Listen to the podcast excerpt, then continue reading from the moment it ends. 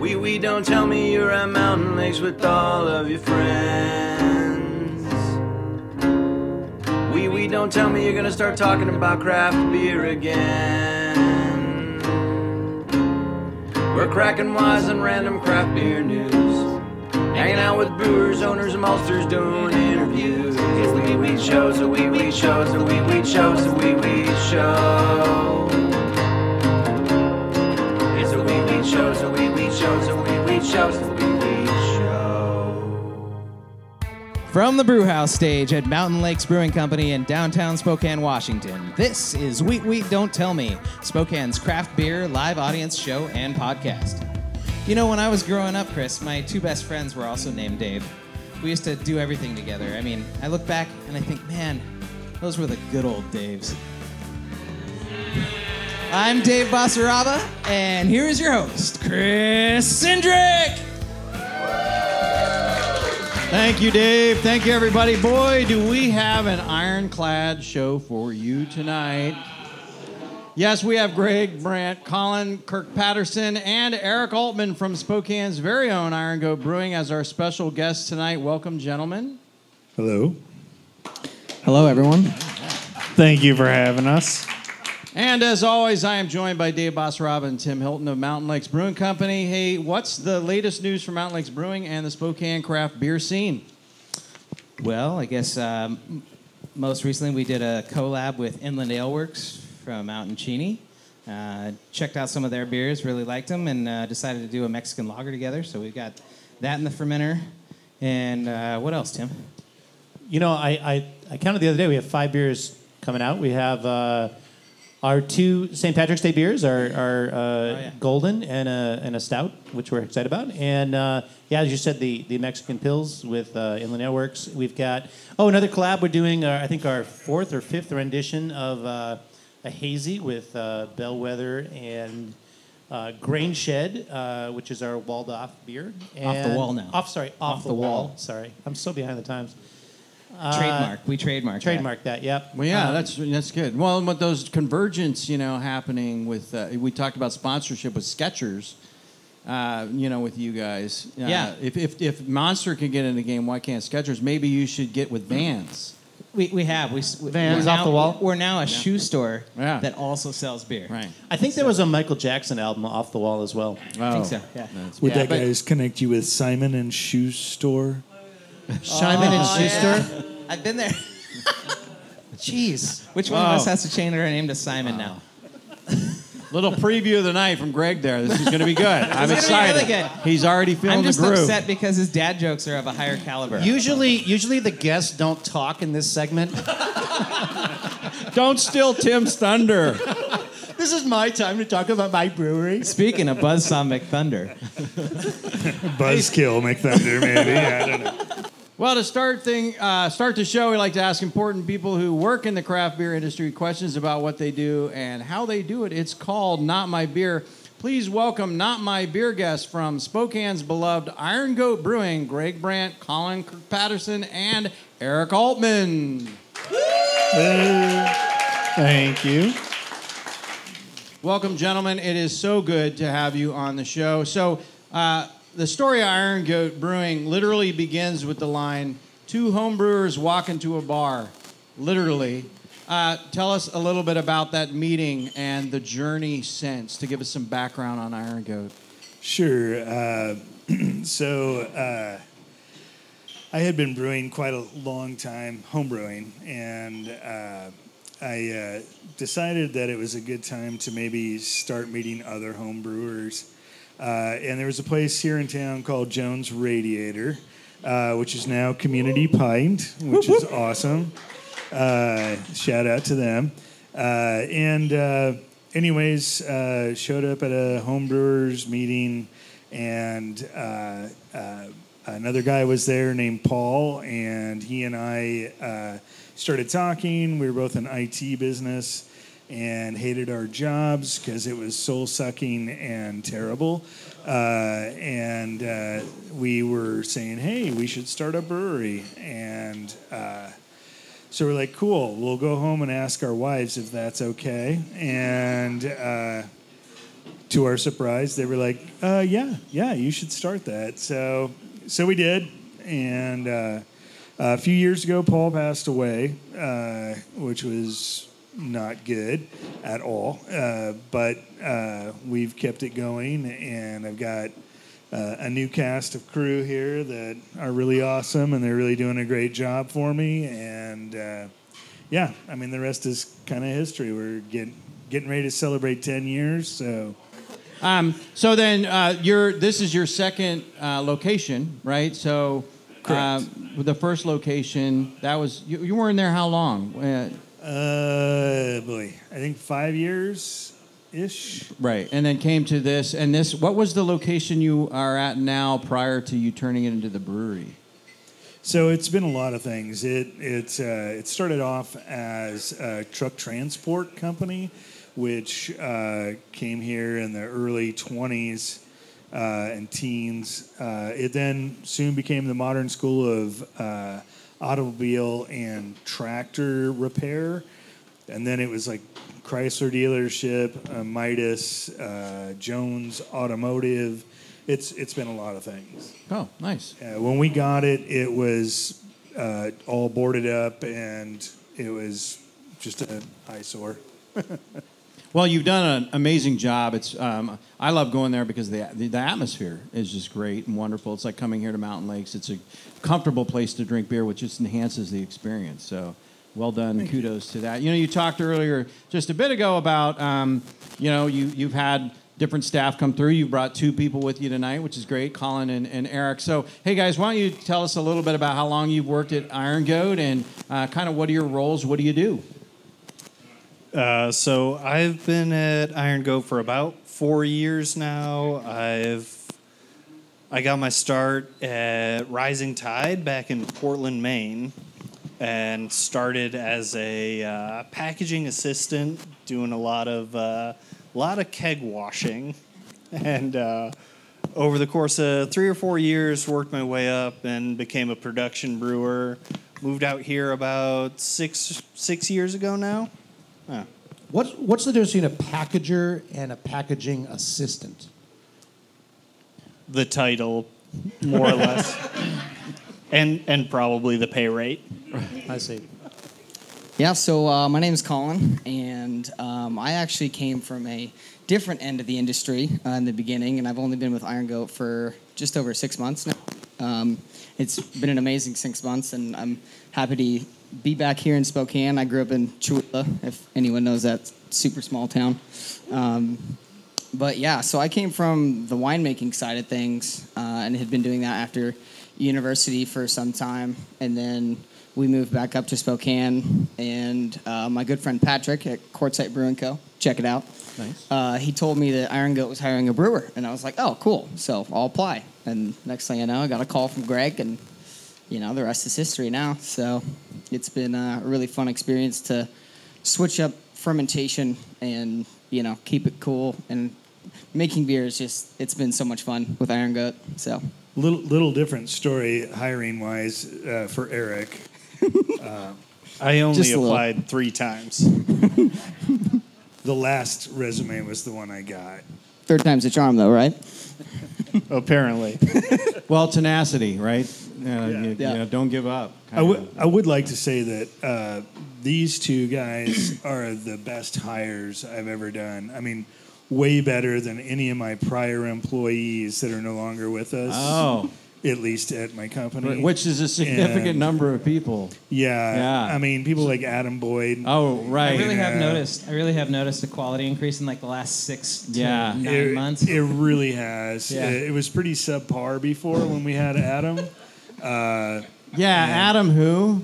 and I- and I'm not really I sure don't where, know. where Adam landed. Yeah. I think he's Maybe He's back in film. I, I heard he's in prison. is he in prison? Uh, you also had Rachel uh, there as well for the we did. time? We did. Yeah, yeah. Uh, And whoever that was. She was I terrible mean, as well. Yeah. Yeah. She I heard was he's a horrible. full time buzzsaw now. So. Yeah, I don't. Yeah, Yeah, yeah. Well, and Adam couldn't even spell. Really- really he took off. you. Adam thought you spelled work W E R K. Yeah. So he was not the Yeah. brightest guy. No. Well, that was why they let This him is go. where I his work. English. His English was Yeah. a problem. Well, I mean, he was a film guy. So, Yes, this I is mean, true. Yeah. this, this all kind of flows into my next question. We're talking about How is that even possible? It does. It actually fits. It actually fits, and you'll see that you know Iron Goat. You've been around long enough now to have a number of people come and go uh, on staff with the brewery. And the question Um, is, how and- many are on a registry?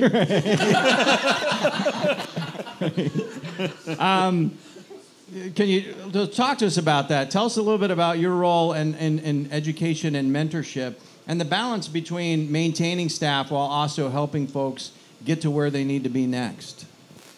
Well, I mean, so education has always been a really big part of brewing for me. Uh, I think it's super important to, I mean, there's no way anybody is going to learn everything about brewing in their lifetime. It just isn't possible. Uh, there's too many sciences that uh, overlap and are involved. Uh, and so I would say, like, you know, uh, some of the diversity of bringing in people from different, you know, fields, like like Colin here, you know, bringing him in from the wine world, uh, fermentation science world. Uh, I mean, it's uh, Go Cougs. yeah, You, you a WSU fan?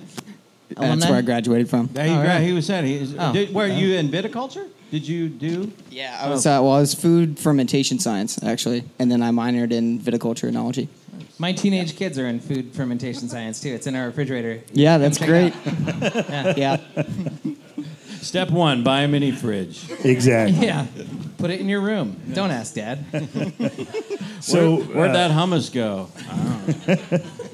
So you know, uh, bringing in some diversity is always good. Bringing in people that, you know, uh, it sounds dumb, uh, but uh, bringing in people that don't necessarily want to stay at your place and they have higher ambitions, I think is always important, and it's it's super important to uh, nurture that and to support it uh, because honestly, Spokane, if we're going to be uh, the next Bend, Oregon, or someplace like that, we need a pool of talent.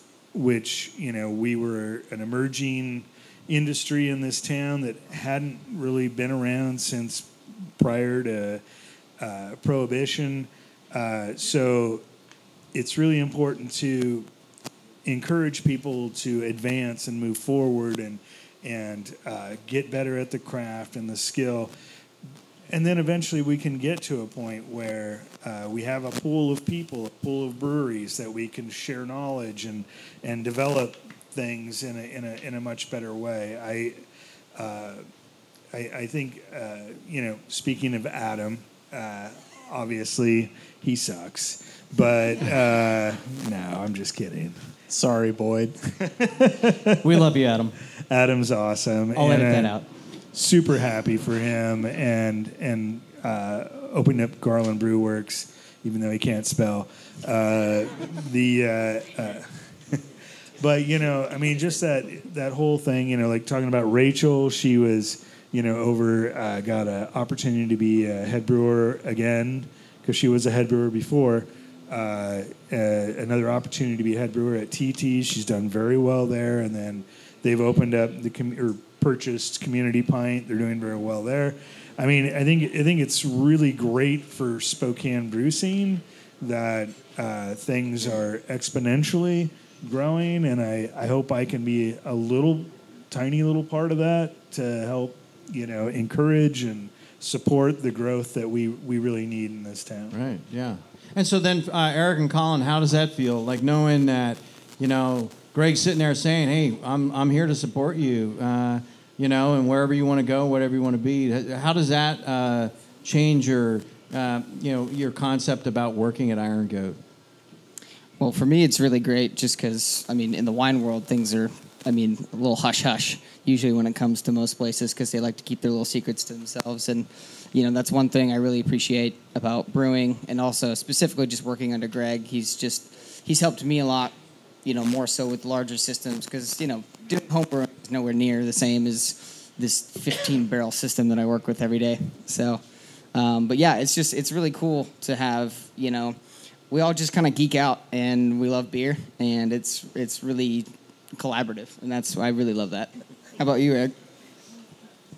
Um, so it was just really awesome. When I started, all three of the production employees are now head brewers at their own places. Whoa. So that's that's just a really it speaks to the environment in Iron Goat that he's just very encouraging. He's mm-hmm. very supportive, and in our personal And very sarcastic. growth, and very sarcastic, but very supportive of our personal growth, even even if it comes at the sacrifice of losing wonderful employees. Yeah. Which I have not experienced yet. So. No. Uh, Eric, next- you're not you're not bitter that it was uh, the third time you had to apply that you got hired. I mean, I'd probably be bitter about that till I till I quit. I want to know more about this story. Did you just not get his resume? Did it not make it to you? I never got the resume. In Yeah. fact, That's what I tell people too. so in fact, the the resume actually made it to me, Oh, okay. and the third one, and within how long? It was 15 minutes after I dropped it. I was a block and a half away when I got a phone call, and I had been here for two and a half years. Oh, don't ever take that job if you get a call within 15 minutes. Yeah. and if the 1st They're- question, they're if the first question is, "Can you work a mop?" Yeah, keep walking. I hear No, the I kitchen look- tiring. I looked at his resume and I'm like, holy shit, you know.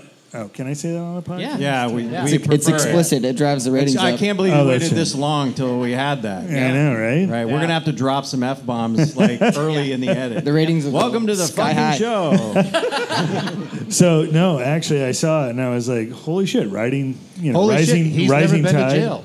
Yeah. I mean, it was weird. So I was like, called him right away. I'm like, "Dude, when can you start?" He listed six breweries of beer that he had tasted. And my favorite was this one. right, Top tier resume. exactly.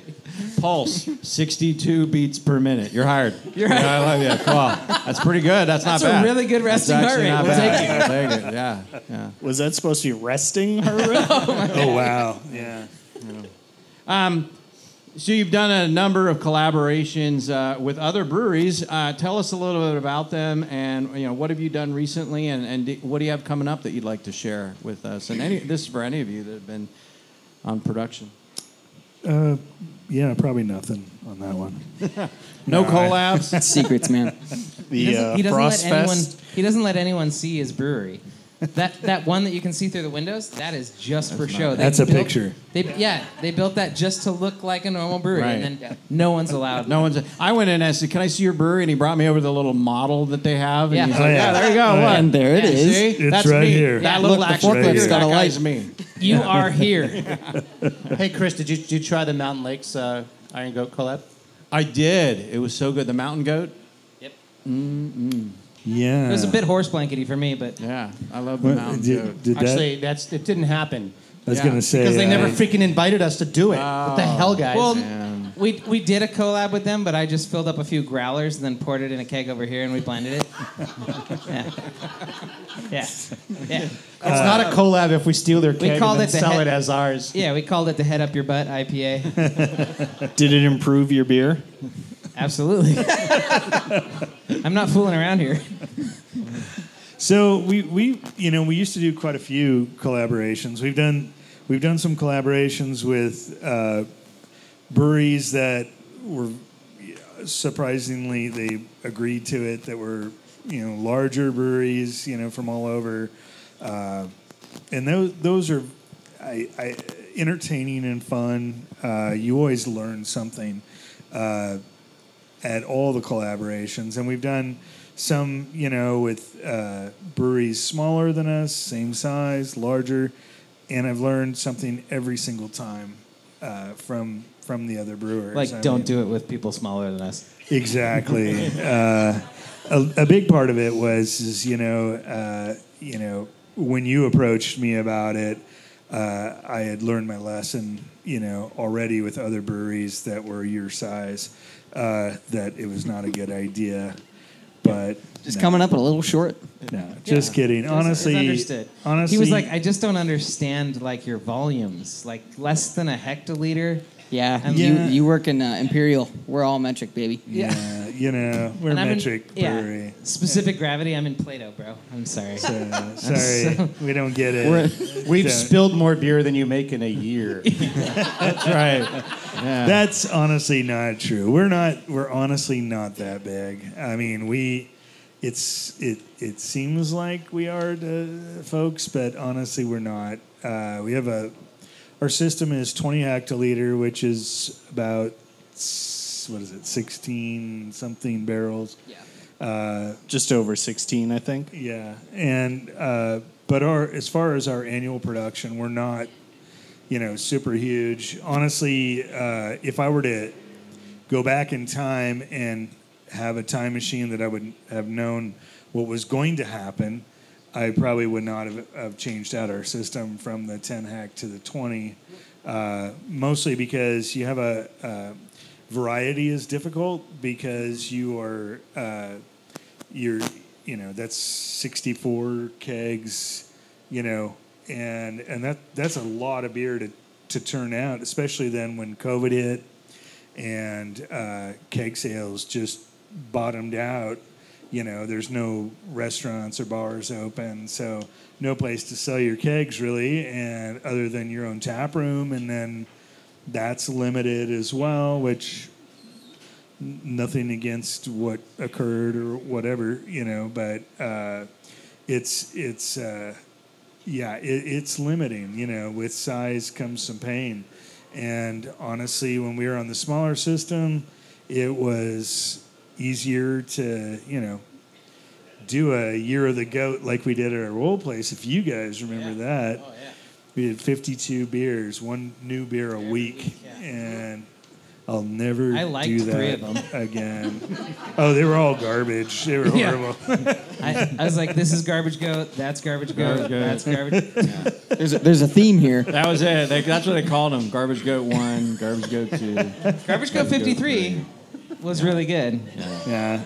This is Oh, wait. disgusting. You only was a did 52, popular my one bad. too. So I tasted beer there with Dave once. I was like, this one's pretty good. And Dave's like, that's because I poured no lie in that cup.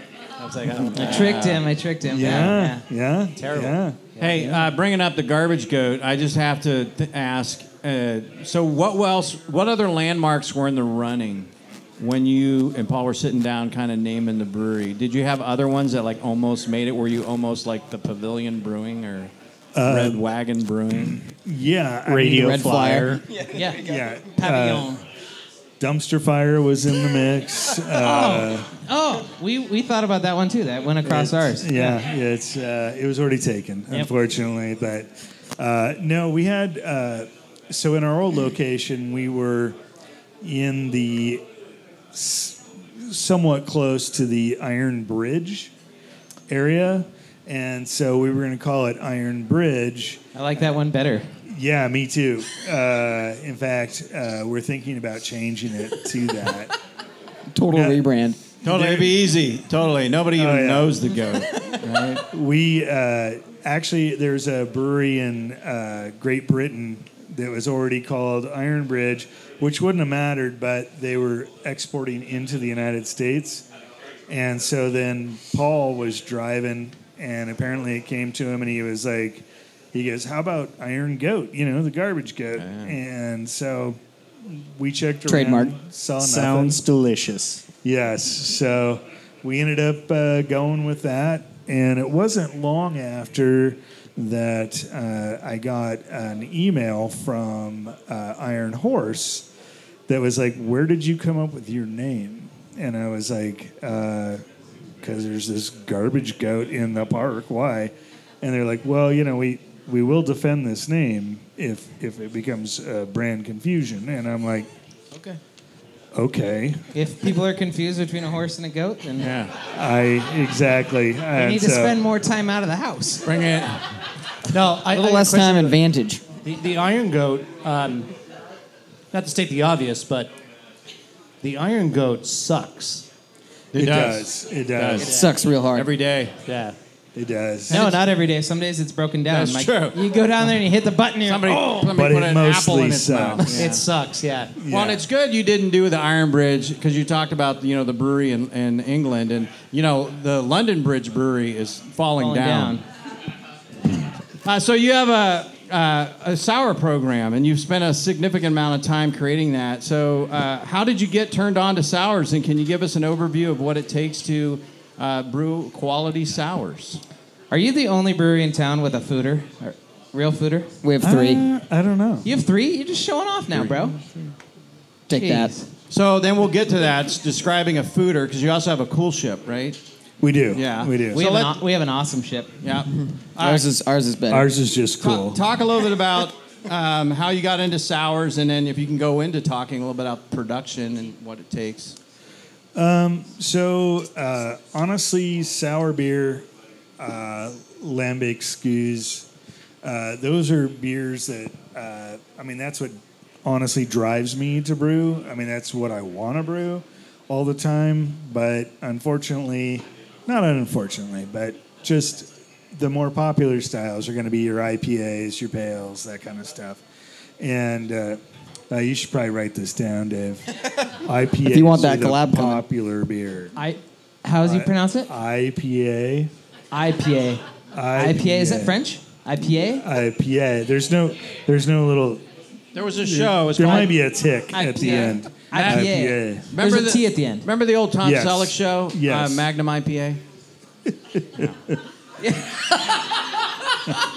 That's how I remember it. I just love how we were still laughing at ourselves, and you slid that Magnum PI joke in. Magnum IPA. Magnum IPA. Yeah. Higgins, Higgins, get the chopper. We're going up to the cool ship. right. Sorry. Yeah. Maybe they should take the cool ship. You're right. All right. Sorry. Uh, so uh, I thought this was going to be the worst show. It's going to be the best. If you like sarcasm and dry wit, uh, you, will you love just this wait. show. You just wait. You guys are so stupid. It was not Higgins who had the chopper. It was TC. oh, my bad, Jesus my bad. Christ. Oh. Oh yeah. Yeah, come on. So, uh, yeah, so I've been a big fan of sour beers for some time, and uh, that was the goal was to get in to doing that, you know, méthode gueuze, uh, and uh, it's uh, we started it at the old place just by inoculating some barrels. Uh, we called them Mom and Dad, uh, and Mom and Dad still exist today in bottles. Uh, it was our first culture that we put in. Uh, we then, since when we moved to the new place, uh, we got some different cultures that we were able to use. Sometimes, like uh, getting uh, bottles from some of our favorite sour producers in like Belgium. Uh, we uh, have taken the dregs at the bottom of the bottles and grown them up to a uh, en- enough that we can inoculate a full batch. Um, but we like so we have a cool ship, which is basically an open top vessel uh, that's on our roof, and uh, so when we brew, in we will pump it up to the roof into the vessel, and it has to be an overnight temperature of around 35 plus or minus, uh, and uh, and that's mostly to keep out some of the bad bacteria. We also drive the pH of the wort down, so it's inhabitable for most bacterias. Uh, uh, all of the bacteria that would be potentially dangerous are are ruled out at that point. We put it in there. It sits overnight, which is basically the local microflora that's in the air that we all breathe, drops into the wort and inoculates it, and then we bring that down with gravity into barrels, and then we let them ferment with those microorganisms that have naturally occurred in there. Uh, and a lot of that, like Colin was saying, has lactobacillus, which is a bacteria. It has uh, pediococcus, another bacteria. Uh, and then there's probably uh, a fair amount of uh, wild Saccharomyces and uh, Brettanomyces yeast strains that get in there. And the Brettanomyces is what gives that horse blanket kind of uh, aroma, The funk. flavor. Yeah, the funk. And so then we let them ferment. They it takes a couple of years to really get it to its full expectancy. Uh, we've also got some barrels that, like I said, we grew up some dregs, you know, the yeast at the bottom of the bottles that we got from various breweries in Belgium and Texas. uh, that were wild programs, and we've grown those up, and we're now sending them off to a lab to be plated and cultured for us, so that we have those to inoculate later, uh, all going into our sour program. Uh, the biggest problem with the sour program is it takes a long time.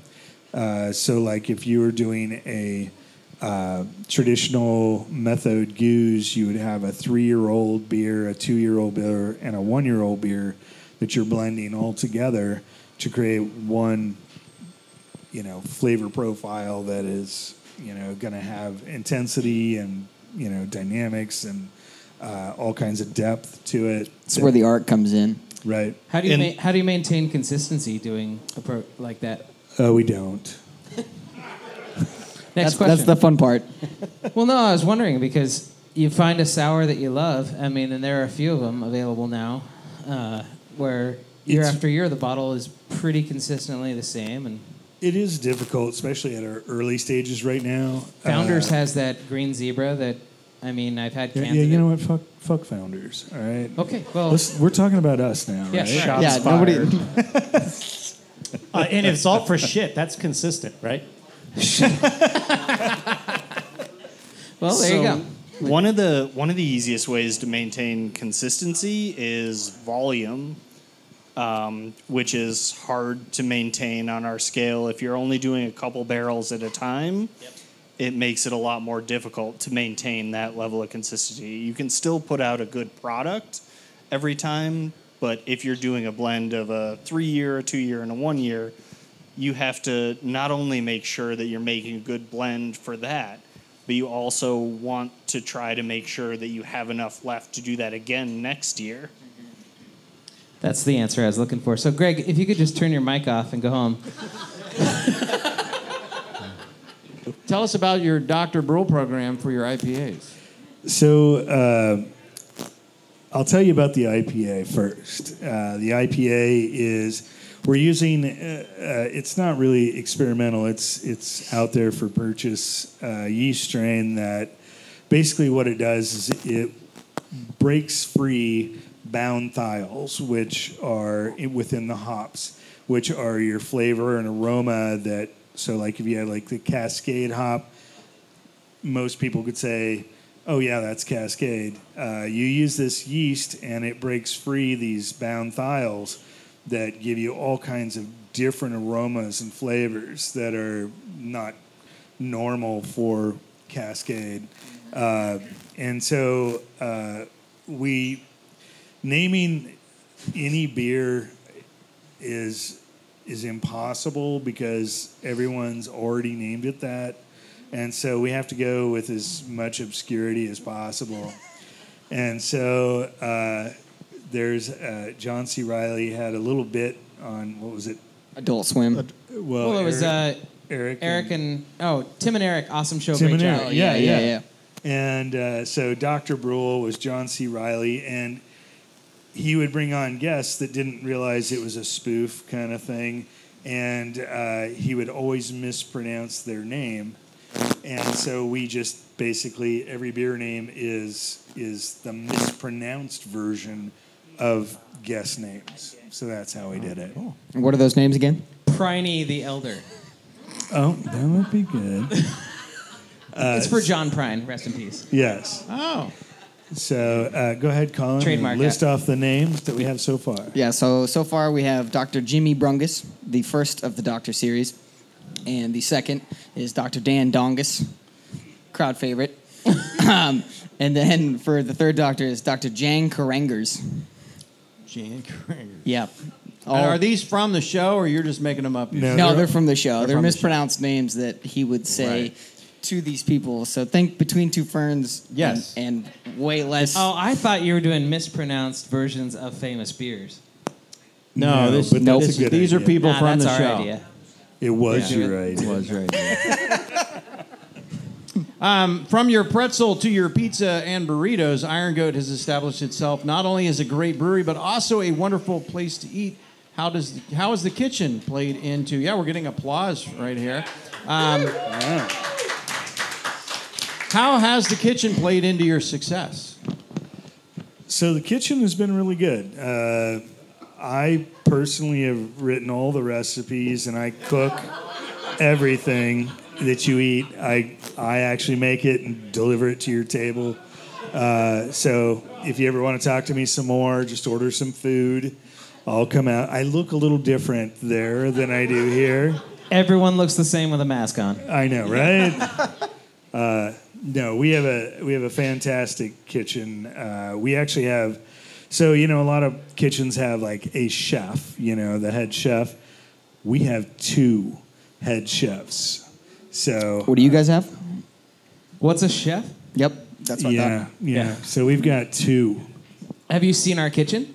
Is it the bathroom? Is it the popcorn machine?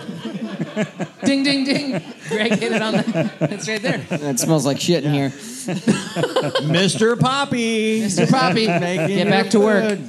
Yeah. A little quiet today there, Mr. Poppy. No, the the kitchen has. I mean, we learned at our old location, we would bring in food trucks, uh, and we had the space that people could pull. You know, the trucks could pull in and stuff. But it, it was it was uh, it was random, and so it wasn't super great for people that you know thought hey, I'm going to go have dinner or whatever. And we found that having food really uh, makes it a, a good experience for people. Uh, it keeps them there longer, uh, so we can really extract as much money as we can out of their wallets. Yeah, we usually just lock the door. Oh, and and keep them inside. Yeah. Yeah. Yeah. Uh, what what about um, you have a kitchen? So does does uh, beer pairing come into play? Do you think about that? Like, hey, what are we putting on the menu? Or so what what affects what? Does the does the menu affect by what you have on tap, or is what you have on tap you know complement? How do how do you work that with food pairing? We do we do some pairings with the kitchen, uh, not a ton, not as much as I'd like. Um, the uh, uh, they do a good job of bringing the beers that we put out onto the menu. So they use it in uh, like dressings, and they braise it, you know, braise meats in some of it, and uh, and they drink a lot of it. uh, so uh, with all that, yeah, I mean, it, it does influence, I suppose, the menu to a certain degree, but uh, that's something that we've been talking about wanting to integrate more uh, into our kitchen. And, uh, you know, uh, we're not going to change what we do in the brewery to support them whatsoever. So they're going to have to support us. Yeah, step up. The brewery Just saying. existed first. Yes. Food was a total new concept. I think it says Iron Goat Brewing. Yeah. So Yeah, and that's why they slipped in that little menu item. I realized last time I was in. It says, you know, you can buy the kitchen a beer. Yeah, yeah, clearly they feel underpaid. So uh, five dollars you can buy them a beer. Ring Yeah. the triangle, right? Yeah. I It's all about the I will say this: Hey. Iron Goat was one of our go-tos in the early days of COVID. With your, you had some great deals on pizza and beer. That was uh, that was a cool thing, and and then the burritos, which were, yeah, Yeah, pizzas, beer, burrito, and your pretzel with the Yo, you know pretzel. The, oh the, the your pretzel the God sauce. and the Beer malt cheese. on the side and yeah, Yeah. Little, little bits of grain just for look you. Good. It was, you know, honestly, we had to really turn on a dime when everything happened, and uh, we got just an amazing staff. Our, our our crew is absolutely top notch, and they were willing to do anything to just keep things rolling. You know, it's like, hey, I'm a server out in the bar. Oh, I'm going to be a delivery driver now, and cool, I'll do it. You know, and and yeah, That, that speaks to your, uh, I don't know, what's the word I'm thinking of? Like uh, the way you manage people. and the way you- ignorance. yeah, No. your ignorance. Okay, yeah, yeah. mostly. Yeah. No, but I was saying the uh, culture. your of, philosophy. The culture, Yeah, your your philosophy, culture. the culture of Iron Goat. That speaks to the the, the idea that hey, this we're all kind of in this together, and we got to step up and do what we have to do to, to make this work. to survive. Yeah. Yeah. And, and our customers. And it's amazing because you're an asshole. I know. Isn't that weird? It is It really is incredible how you can have both of those things. I know. right. Well, Greg, Eric, and Colin, it has been a true pleasure talking with you and learning your story and the exciting things happening at Iron Goat Brewing. Thank you so much for joining us on Not My Beer. Uh, that wraps up the first part of our show. We'll now take a break and be back in a few with Greg, Colin, Eric, Tim, and Dave, and an audience contestant for a little game we call Small Beer.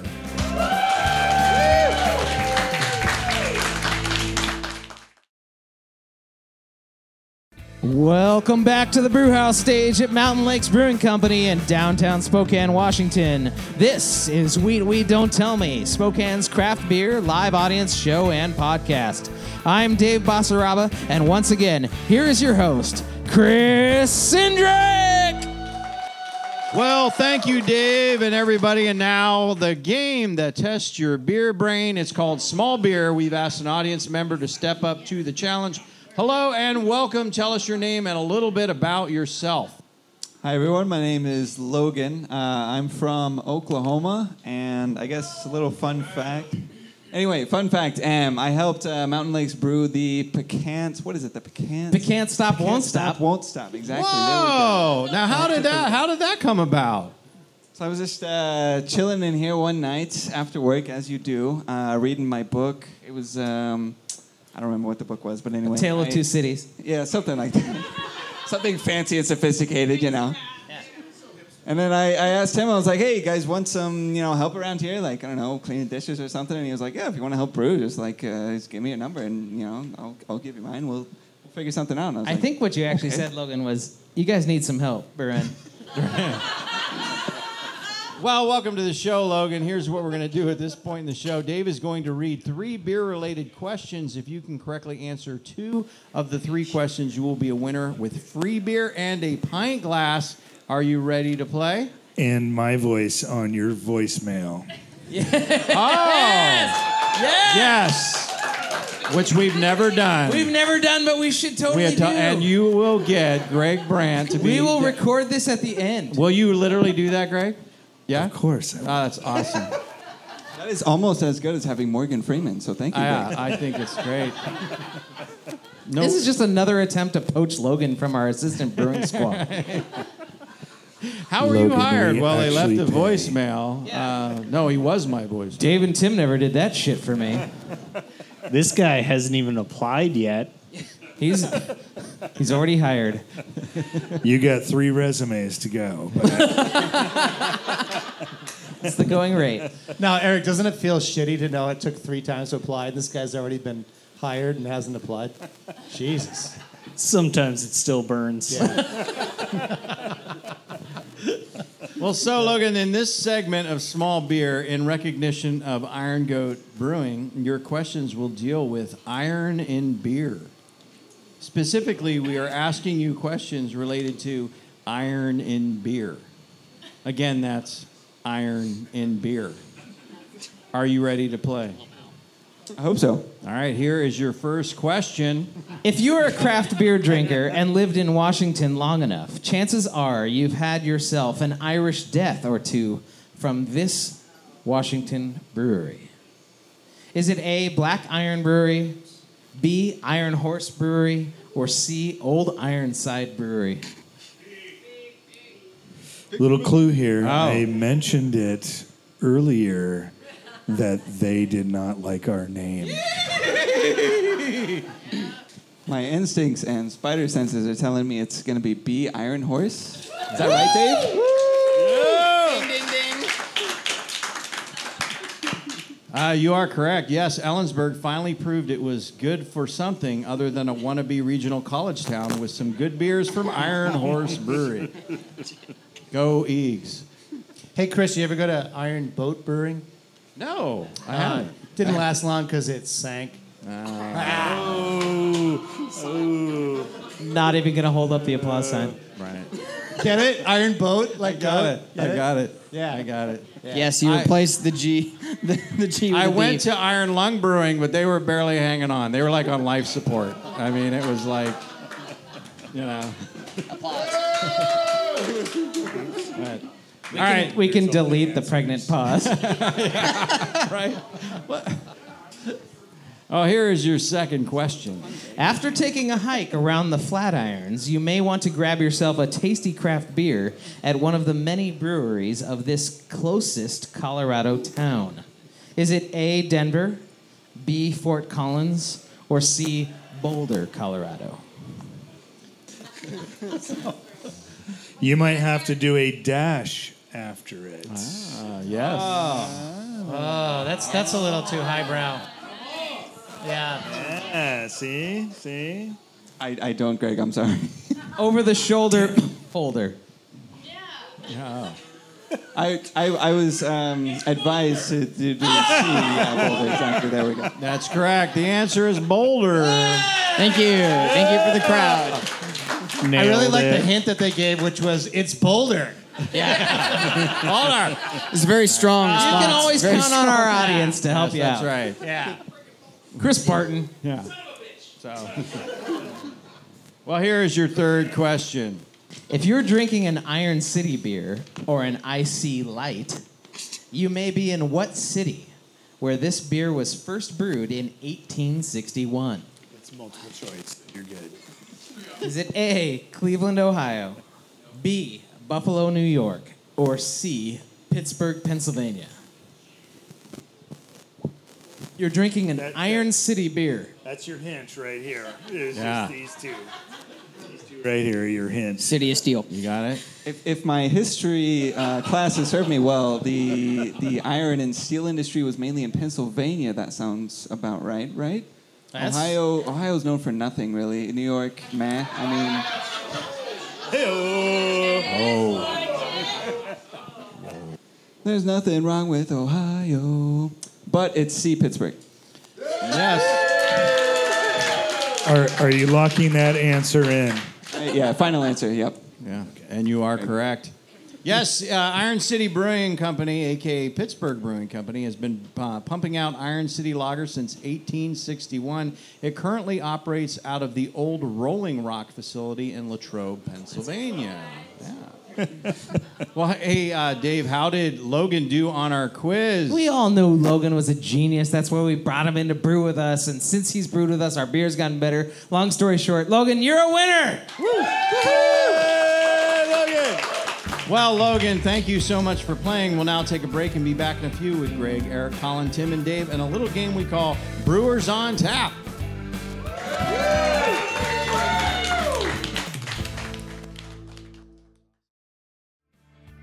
Welcome back to the Brewhouse stage at Mountain Lakes Brewing Company in downtown Spokane, Washington. This is Wheat Wheat Don't Tell Me, Spokane's craft beer live show and podcast. I'm Dave Basaraba, and here as always is your host, Chris Cindric!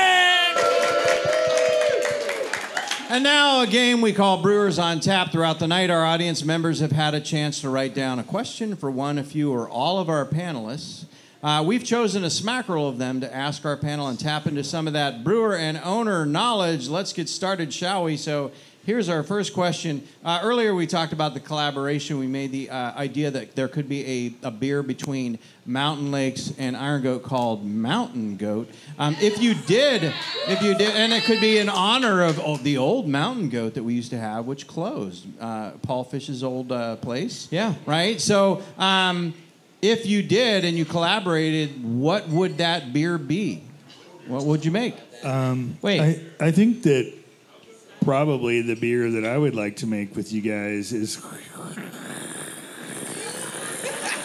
Oh, we seem to be having some technical difficulties. yeah, it sounds like, I think he said Saison. Tim, Tim loves a saison. Uh, you know, I, that's a good that's a good response. I mean, I, I think Fill you know, in the blank. if you took if you took one of our beers right and mixed it with none of your beers, it'd probably be a pretty good beer. You know, I was I was actually just thinking the opposite. No, I have to admit, I, I probably the best part of the pilsner I've been drinking that you guys made is that I didn't pay for it.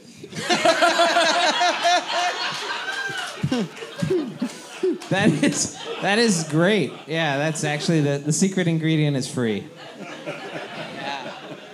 What about a saison? I mean, somebody asked, um, you know, uh, can Iron Goat teach Mountain Lakes how to brew a sour? Yes. So that would be the idea of like. Here's our uh, problem. Here's our. s- so the sour saison. everybody's heard us talk about sours at It goes. know, uh, ad nauseum on this podcast, but Gose. it goes uh, down the toilet. Goes it down the drain. Yeah. Much like your kitchen. Yeah. Our So- problem is we, we can't dedicate a fermenter to a sour and have it infect, possibly infect other beers that we brew in a more controlled setting. We have experimented with a bit of kettle souring with Randy over at Bellwether, and the more controlled things are what we're okay with. No, I mean that makes sense. I mean, uh, so I mean you have to. I mean, in your scenario, like at Iron Goat, we we have different pumps for all everything on the wild side. Yeah. Uh, kettle sours is not a big deal because you're boiling it, Yeah, you know, exactly. before you put it into fermentation. But Yeah. yeah, I mean, uh, we definitely have duplicates of everything. For I think the sours. I think the answer to the question is that Iron Goat could teach every brewery in Spokane how to make sours. Yeah. And pick us. We, we'd love to brew a sour with you. Yeah, because we we would love to brew a sour beer, but I would not take that mantle as uh, my. Uh, we we have so much to learn. Uh, it's not Well, even funny. We we yeah, but I there's not many sours in town that I'll actually drink and enjoy. To be honest, no joking around. Like, Do you want to make out right now? Yeah. don't get sour with me So, cue the mood mu- mood music. while my wife Uh, watches. you know, I'll be honest though, I, I, I, we've shied away from sours partially because um, we, we toyed with a lot of lactobacillus when we were opening, Right. um, accidentally. And uh, uh, John, John Pretty over there is uh, clapping because uh, he brewed a lot of those beers with us that um, were consumed by our drain. And uh, because uh, we had grain dust everywhere and lactobacillus because we were. We did, I would say we were stupid, but actually it was really Dave who was stupid. And um, I totally totally can I can see that. yeah, and it's like you know, uh, eh, lactobacillus just reminds me of um, you know heartache and hardship and near divorce and all sorts of problems, right? So what was the next question we're doing? Yeah. Let's see. So uh, on that line, uh, this is a question. You obviously have a lab. I'm imagining, right? Because of Sort the of. amount of. So how do you incorporate lab work into your process? So is that um, Colin. Yeah. Uh, yeah, so with our lab program, um, you know, it's a lot of basic stuff that you would have in most labs. You know, you run pH, you run gravities, um, and then we do yeast cell counts. So if you don't, if you have a lab, get a microscope. If you don't have a microscope, you're not a lab. Uh, that's something that was totally drilled into me uh, in college, and it's, we don't uh, do small stuff though. We do, Yeah. we're sort of large. We do megascope. Yeah, well, your kitchen's in the bathroom, so it's okay. Um, but yeah, no, it's it's it's it's it's really important to maintain um, quality products through uh, lab analyses and. Like for me, coming from the wine world, like I mean, like I was an enologist. Like I ran everything, like everything from enzymatic analyses to, you know, pH and titratable acidity. So it was like, you know, Yeah, because you have less you have less control over a wine. I mean, Yes. Yeah. As soon as you pitch it, well, a lot of stuff is like native, which I actually found was it was so like is it just it's crazy because everything they teach you theoretically is just like total fucking bullshit when you come to the real world. And isn't that most things?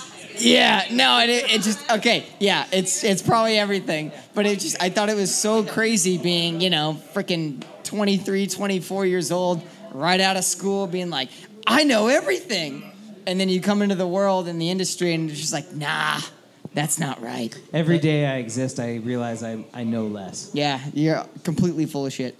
No, I'm just kidding. Yeah, but the more full of shit you get, the better your stories are. yeah, confidence sells.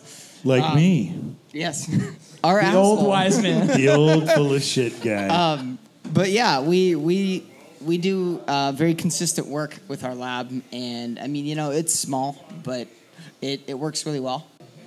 Um, anyway, uh, it says here uh, so brewers do a lot of cleaning. How important is it to brewers to make sure their product is presented well in the marketplace by making sure their purveyors have clean faucets and lines? So are you? you okay, provi- I'm pretty you- sure I know who wrote this, Eric Crow, but sitting over here. Yeah. It's really important. It- it's really important. In fact, it was really important in the first the first two years we didn't do a lot of wholesale because we only brewed three barrels at a time. So you had a keg or two that was available, uh, and then a flavor would become a hit at a festival or something, and you'd get six bars that called, and really it was like the first two that called. I would just be like, okay, we can we can do a half barrel for you and a half barrel for you. Uh, there are two restaurants uh, in town that we I delivered to and then took the kegs home, and I, I just won't name them because that's that's not necessary. But I So it was was, like, it was related to draft line system issues? Is yeah, that- I, ju- I just went in and I saw their back of house and I saw the way that they treated beer and I was like, nope, I'm sorry, I'm, I'll buy this keg back from you. What a convenient excuse, Dave. Uh, anyways, the uh, uh, Really, it was three days later they called me and said, no one likes your beer. so I bought it back. I don't And know I about just said, Iron. Oh, it's because you're dirty lines. I'll drink it at home. God. I'll drink it with Greg Brandt down the street. You guys are the first brewery that's meaner than us. And it, it makes us Get sad. used to it. I mean, it makes us really sad. Thank No, no, no, no. You guys are really. Sad. Can we end this interview, Chris? I don't know. I was just Next thinking, like, question. your relationship with Iron Goat is like my relationship with you. Like, it's just one of those. Yeah, it is. It's just this banter. But I think there's love there, but there's a whole lot of hate as well. You know what I mean? yeah, I agree. Mostly hate, but yeah, a little bit. All right. That's Yeah. kind of us. Yeah, Yeah. yeah. No, I will Yeah. say that clean lines have to be out there. I mean, and honestly, I'm not. I, I called him out before, but Eric Crow here, uh, he's uh, out there, you know, busting his ass, going down to every bar and uh, getting them to clean their lines. We appreciate it as brewers, very much so. Uh, we want our product, you know, out there in the best form it can be. And you're one of the people that's actually out there helping us put good beer out there. Way to go, Eric. Cheers. Well, and here's a little uh, a little joke that he's decided to share with us too. Uh, what does a janitor say when he jumps out of the closet? Supplies. Ah. Gonna thank him for that joke. Thank you. All right, so I take back every nice thing I've ever said. Um, Question: Why did you start this podcast? Quick answer. And why is- haven't you quit it? Why haven't you quit it? Second follow up. When the P.S. Your dad jokes suck. Wow. I started this podcast because I told Dave I'll do the podcast as long as you say, and here's your host, Chris Cindric, and I get applause, and then my life is good for about a month, and then I can live off of that. And when the world beats me down, usually in about a month, I'm coming back here, and then three times a night I get applause, and that sustains me for another, another month. 30 That's pretty much it. And I'm like, could we have an agreement? Yeah. And they're like, hey! So it's to- basically to preserve my mental health from all the beatdowns I get in the world. Actually, we started this podcast because we used to brew an American wheat, which we haven't brewed in a while. But it was called Wheat Wheat Don't Tell Me because that's our favorite NPR game show. That's a limited slice of the pie as it is. But um, Chris came to us. We were doing an event for we Mobius. did an event. We did a Mobius event. It was called "For the Love of Science and Beer." yeah, and it was the science of brewing and Yeah. how beer is made. And, And then I, we did a little wheat wheat spin off because you had the beer on tap. Yeah. And then we tried it out, and I did a little corner session, and it was like, hey, we, it was actually Amanda, I think your wife said. and said, and what did Amanda Your wife say? said you should do this on a regular basis with Chris and you as the host. Yes, and so we did it, and we turned it out. I, I, and what was a number of months later, I said, "Hey guys, I, I listened to to Wait Wait Don't Tell Me.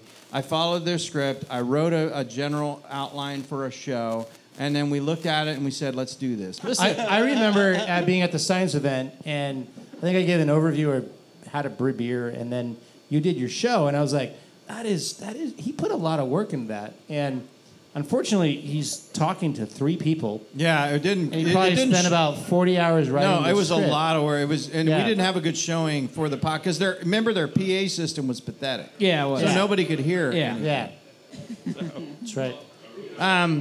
What's one piece of brewing equipment you don't have but would buy if you could in a heartbeat?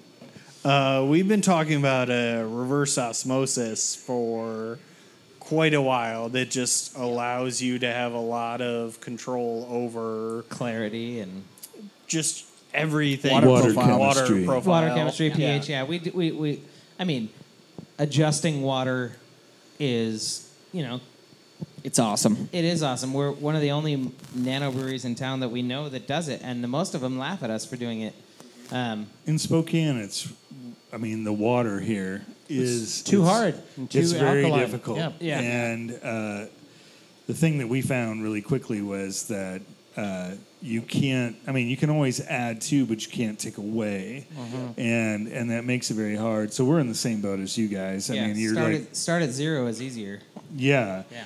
But to try to adjust your way out is is it can be very difficult, as you guys can probably well- speak to. Well, especially when you're doing uh, very specific beers, Loggers. Yeah.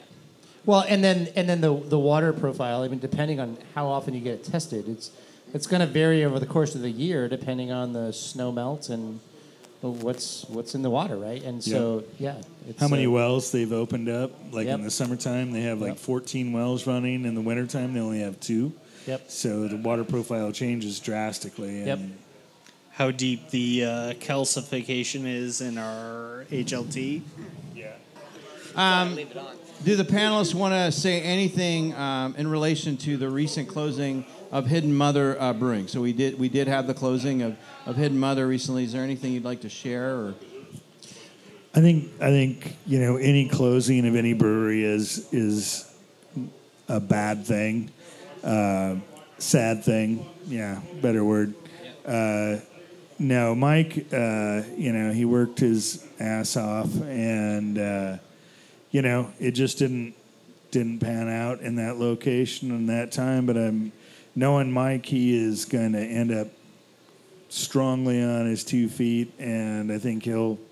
I think I don't think this is the end of seeing him around. I think you're going to see him in the industry from here on, and uh, good guy, you know. So sad to see it close down for now, but it is it is what he needs for now. So, yeah. Here, here. Cheers to Hidden Mother, like a little toast, right? Cheers. Yeah. Woo. Cheers. Cheers. I'll have a beer.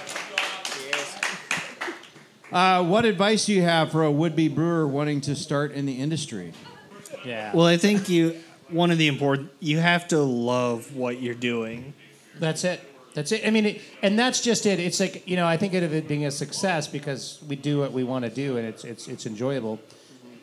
Um, anybody who has delusions of big money and uh, massive success and quick success, I, you know, I, I wish them well. Um, I think I think I have to stop you there. I mean, obviously we've been talking about my massive wealth. Uh, yeah, you about- guys were you guys were profitable in month three, correct? Uh, month two, actually. yeah. yeah. sorry. Yeah. You stand corrected. I'm sorry. Uh, the uh, yeah, the first month of beers was shitty. Oh, it was. Yeah, it was yeah. terrible. It was But so then hard. You were pulling your hair out, and Heather was like, "How are we going to make the mortgage?" And then by year, Yeah. by month two, We bought a boat. That's right. And uh, uh, hey, an iron boat. It was a yacht. An iron boat. An iron okay, It was a okay. I just I didn't want you guys to feel weird about it. Yeah, but- yeah. yeah. We bought a At yacht. 40 feet, it's a yacht. and then uh, our second home in Paris, uh, which was great. Uh, yeah, I mean, It was honestly, great. It was, but then uh, COVID happened, Yeah. and we ended up like cashing in on that. Yeah. Uh, and ended up uh, with uh, three homes in Paris. Uh, it's it's one of those things where I think if you oui, oui. dream dream of the money, that's about as close as you're going to get if you're a brewer. But it's also, uh, yeah, no, it's not an easy business at any. It's like farming. I tell people it's agricultural. You have to really love doing it. If you're ranching, if you're farming or anything, you have to really love just doing what you're doing because sometimes it's really fun and it's really great and you're surrounded by awesome people, you know, anyone but Iron Goat. And then and then some sometimes it's your wife's like, "What the fuck are you doing?" And that's what you brought us There on for. go. Well, on that note, well, folks, it's closing time. Earlier this week, I met Dave for a pint at Iron Goat, and while we were there, we chatted for a while with one of the servers, a well known presence in the Spokane tap house and bar scene. He has worked for a number of establishments over the years, from Jones Radiator to Logan Tavern. He chatted a bit about how he has managed through COVID, how things have not been easy, how he found joy and pleasure in mowing lawns, and how in July he began working at Iron Goat and is starting to feel things come together again. Robert Frost has written about trying to see the bottom of the depths of a well by placing his chin on the well curb and, for a moment, spotting something white. He asks, What was that whiteness? Truth? A pebble of quartz? For once, then, something. I find breweries, tap houses, and bars to be like Robert Frost's well, full of people with stories to share. If we only take the time to look long enough and deep enough, we may find glimpses of something, maybe even truth. So head on down to your local brewery, have a beer, place your chin on the well curb, and stay and talk a while to the folks around you. And if you happen to find yourself at Iron Goat, be sure to buy the kitchen staff a beer and ring the metal triangle. Ladies and gentlemen, that's our show for tonight. Thank you. Thanks to our special guests, Greg Brandt, Colin Kirkpatterson, and Eric Altman of Iron Goat Brewing. And to Dave Basaraba, Tim Hilton of Mountain Lakes Brewing Company. Thanks to our wonderful servers, Brian and Tom. And thanks to all of you for being here. I am Chris Cindric. Good night and joy be to you all.